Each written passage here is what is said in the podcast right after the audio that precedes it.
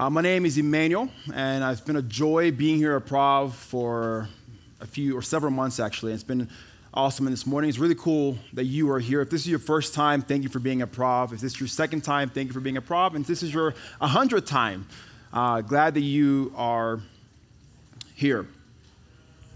There's a hero who was on the run, and he's on the run from the king, from the ruler of his nation. This king was chasing him and wanted to eradicate him, wanted to kill him. And all the hero did was, several years ago, uh, this hero, when he was younger, he risked his life on behalf of the king in defeating a great warrior. Shortly after that, he went to fight battles for the king, for the ruler, defeating the enemies of the king. The king at one point said, hey, because you've been such a great warrior, because you've done some great things for me and for this nation, uh, here's my daughter for you to marry, which in their day, if you marry the king's daughter, you're essentially uh, have the capability to become a ruler. But he never once went after that. And because of this, the king attempted to kill him several times. And here he was on the run, for sacrificing his life, for risking his life. The reward was to run away. Thankfully, however, as he's running, family members, his uncles, aunts, cousins, brothers, and other people who were in trouble with the law joined him, and a small militia began to form. About two hundred of these people. And they're living in the desert. In fact, the desert is called the desert of En Gedi. This is a section in the desert where their families could thrive. There's water, there's hills on both sides. And so if anyone attacks you, you are well protected. One day, I'm sure they're probably training or hanging out, doing whatever it is you do in the desert. And our hero hears from the scouts that the king who's looking for you is on his way here, with about three thousand men. Panic, I'm sure, kicks in. He tells the camp to quiet down. I'm sure the moms were taking their little kids and going into the tents. It takes about five men to see if they can get to a spot where they can better see the situation and make assessments. They're going through a cave. As they're going through the outside of the cave, all of a sudden, maybe about twenty feet in front of him, the hero sees the king using the restroom by himself, no guards. The king who was attempting to kill him, to eradicate him, here's the opportunity to do what was expected in his day. We are going through a series called Roots and Fruits. Roots and Fruit. And we're looking at the fruit of the Spirit, from love all the way until self-control. And the big idea, the big theme over this series is, if we have uh, healthy roots, what comes out of us, the fruit will also be what? Healthy. Healthy roots produce healthy fruits. And today we're looking at the fruit known as gentleness. Gentleness. In the Greek, the word for gentleness is pahutas. Everyone say pahutas. And now you're Greek speakers. Lighting or uh, house, house, lighthouse chats, you know. Pahutas. And the word pahutas can be translated as meekness or meek, mildness or humility. And this word speaks about people who have the characteristics to ground their identity and how they handle relationships, not in power or pride. And throughout Scripture, these are the kind of people who have God on their sides. You want God to fight your battle. You want God to be on your side. Be a person of gentleness, of humility. And usually God is on their side because they're being exploited, taken advantage of by those who are arrogant, those who are wealthy sometimes, and those who have power. You know, throughout history, those who have power have used violence to take advantage of other people, to abuse them. And even in our day, we still see that take place. I heard an awful story recently about a young man who was killed for stealing a car. Now, he wasn't doing the right thing, but it's not the right response. Right? Our society is full of violence and anger. In fact, our video games, our movies and T V shows, uh, books. I've heard recently that women love thrillers. I don't know why. It's a thing. Right? We're, we, we are captured by violence. It draws our attention. And violence is the opposite of gentleness. And as people of God, Christ calls us to be gentle. In fact, when Christ uh, uh, ushers his kingdom, he says, hey, blessed are the poor, blessed are the, the, the, um, the, the weak. And he says in verse five of Matthew five, hey, blessed are the pahutas, gentle, meekness, humble. Why? Because they will inherit the earth. So if we're people of Christ, we are to be people who are gentle, who are humble, who are meek. But how do we live as gentle people? How can we be humble in our actions? How can we be known as those who are meek? We find it in our passage this morning. If you haven't guessed it already, our hero is none other than David. David defeated a giant, a great warrior, overtook him. David joined Saul's army and went battle after battle, defeating Saul's enemies for David, or for, for King Saul. He married Saul's daughter, but never once does he attempt to take the throne. And for that, David is on the run, because Saul is attempting to end his life. And so here's David in a cave. And before him is Saul. And David's men are encouraging David, hey, brother, here's Saul. Take him. In fact, look at verse four, what the men say. Look, this is the day the Lord told you about. Basically say, hey, David, you've written Psalms. And in one of your Psalms, you write about how the Lord will give your enemies to you. Guess what, Dave? It's today. King Saul is right in front of you. So his men are encouraging him, hey, do what you need to do. In fact, if David did this, it would not be out of the ordinary. Because in those days, if you wanted power, you took power by getting rid of the person who's in power. And so David, if David kills Saul, no one would say, oh my gosh, he's doing what is normal in his culture. In fact, the men say, guess what, David? The Lord even is encouraging you to do this. The Lord spoke about this day, and now it's before you. To do as you desire. To do as you see fit. David responds, but not doing that. Instead, he quietly walks over to Saul, takes a dagger or knife, and begins to cut the edge of Saul's robe. Saul gets up, goes back outside the cave, and David slowly follows the king. And from the mouth of the cave, he says, Saul, King Saul. And Saul stops, turns around. And David, though David has power at this point, it says that the text says David bows before Saul. He humbles himself before the king. It says, Saul, I had the right, I had the capability to end your life just now. Here's the evidence of it. Here's your robe. I could have killed you, but I didn't. I could have ended your life, but I did not.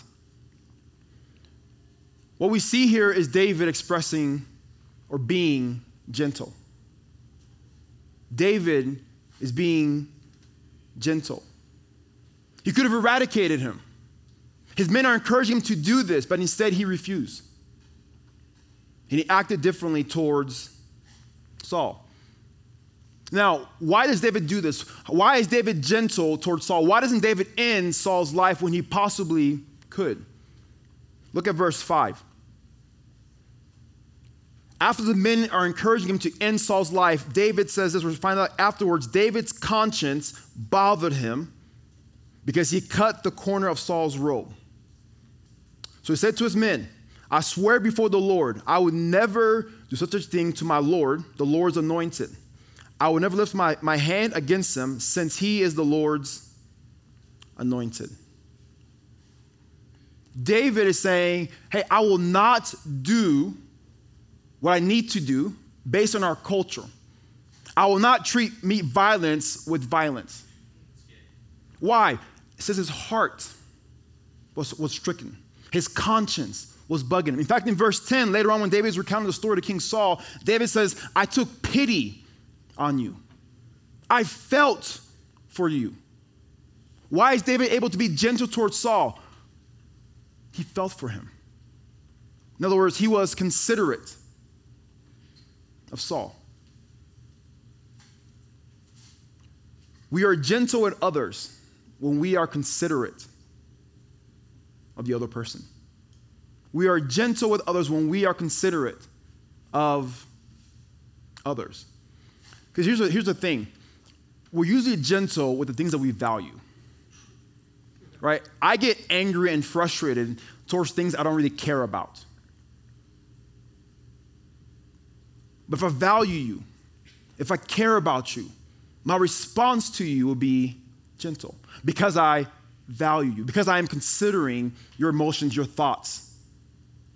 I mean, consider a, a criminal on one side and a, a doctor. Both types of people wield a weapon, you could say, that could harm you.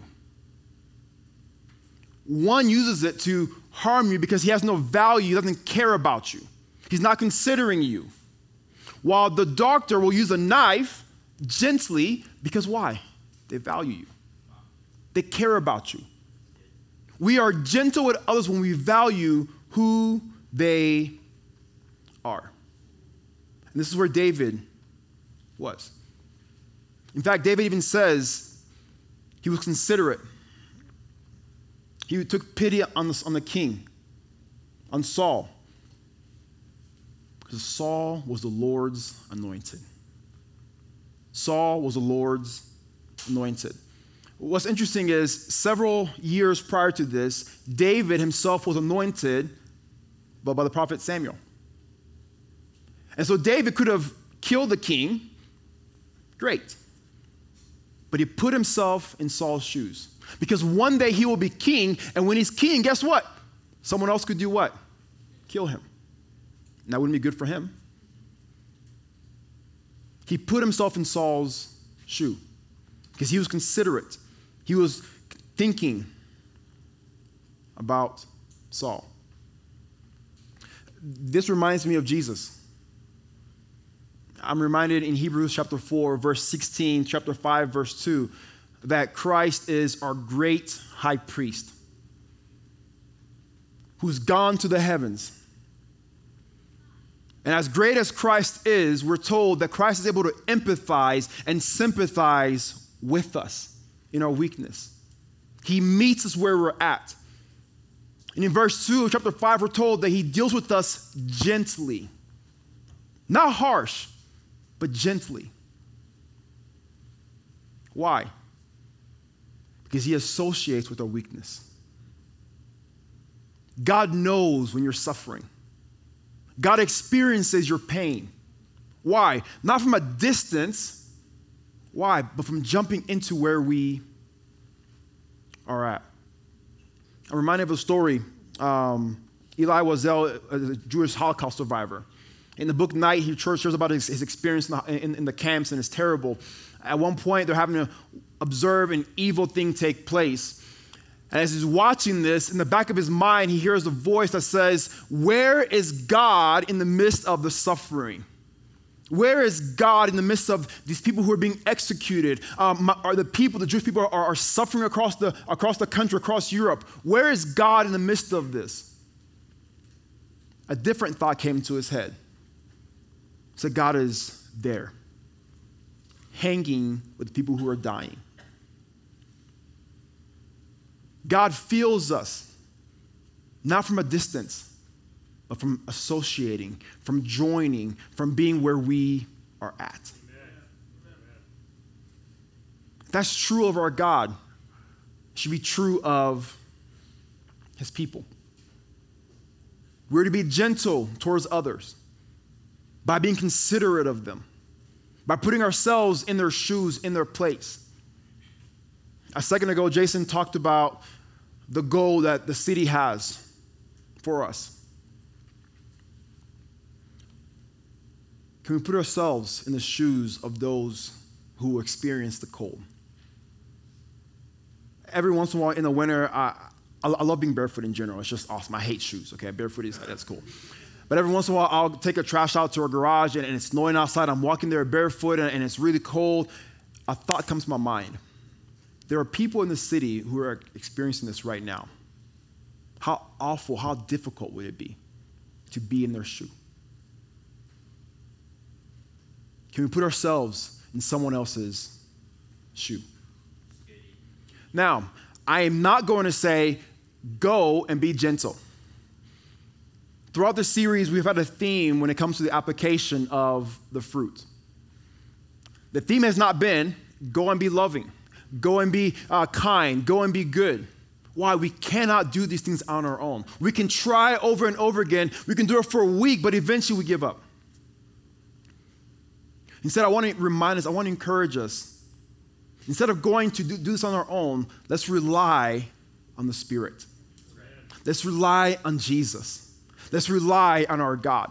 Why? Because the Lord is the root. And if we put ourselves in the Lord, guess what happens? We will automatically produce fruit. Yeah, if we are following after Jesus, if we are living the way he's living, if we are going where he's going, when, when we are considerate as Christ is considerate, guess what happens? We will be gentle. Come on. So let's have a healthy root and produce the fruit by doing so. Now, how do we have a healthy root? How do we rely on Jesus? Well, I just want to give us two things to practice this week.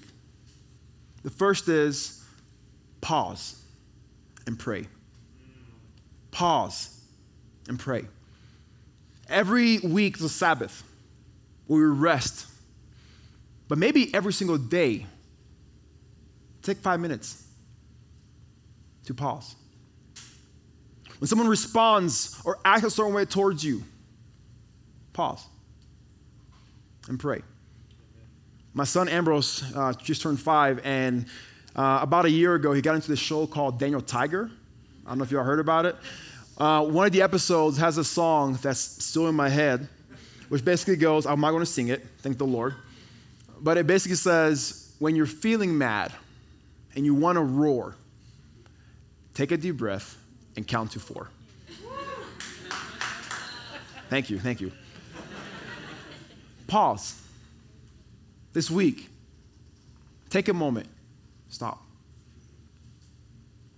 and communicate to your father. Communicate to your brother.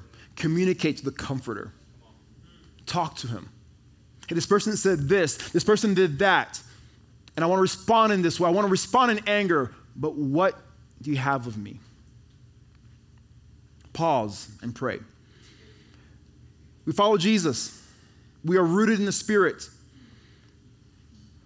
Put yourself in someone else's shoe.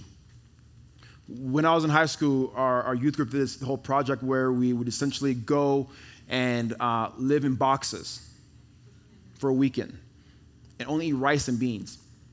What was cool about that experience is we got to see, we got to experience what it's like to live in such condition. And our hearts were changed. Can we go and put ourselves in someone else's shoe? Literally, mentally, however you can. Pause and pray and put yourself in someone else's shoe. So David tells Saul, I could have killed you, but I took pity on you. I was considerate of you. I was gentle towards you. And what's cool is we're told in verse seventeen and following what Saul says. He says, David, you are more righteous than I, for you have done what is good to me, though I have done what is evil to you. You yourself told me today what good you did for me. When the Lord handed me over to you, you didn't kill me. When a man finds his enemy, does he let them go unharmed? May the Lord repay you with good for what you have done for me today. Now I know for certain that you will be king, and the kingdom of Israel will be established in your hand. Check this out. Saul says to David, you are more righteous than I am. And righteousness is who God is. God is not simply righteous, God or half righteous. God is righteous. And Saul says, David, you are like God. Not only that, Saul says this, David, you are going to be king. The very reason Saul went after David was prevented from being king, but now because David was gentle towards them, Saul says, you will be king. Not only king, you will be a better king than I am because you will establish Israel. When we are gentle towards other people, our enemies, those who uh, uh, bug us, those who cannot stand, guess what? They will even speak good towards us. Are we people who are gentle because we're considerate of other people? Because if we are, people will see us and see the righteous King, Jesus. They will look at us. They will say, there goes those who will one day inherit the earth. We are gentle with others when we are considerate of others. Let's bow our heads.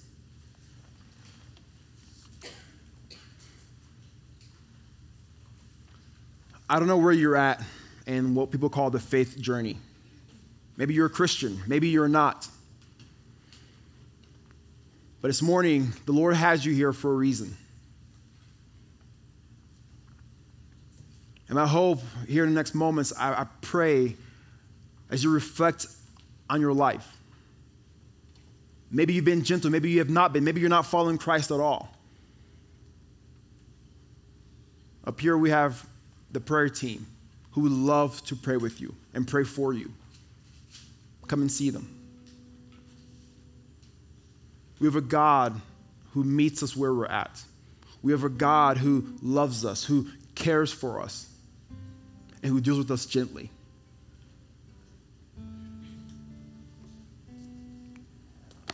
Father God, we thank you, because you are a gentle King, a gentle God. And when we're not gentle, when we're not considerate, you still remain so towards us. Holy Spirit, may you grow the fruit of gentleness in our lives, that when people see us, they see Christ. Lord, search our hearts, our minds, and transform us to be more like you, all for the advancement and glory of your name and your kingdom. Amen.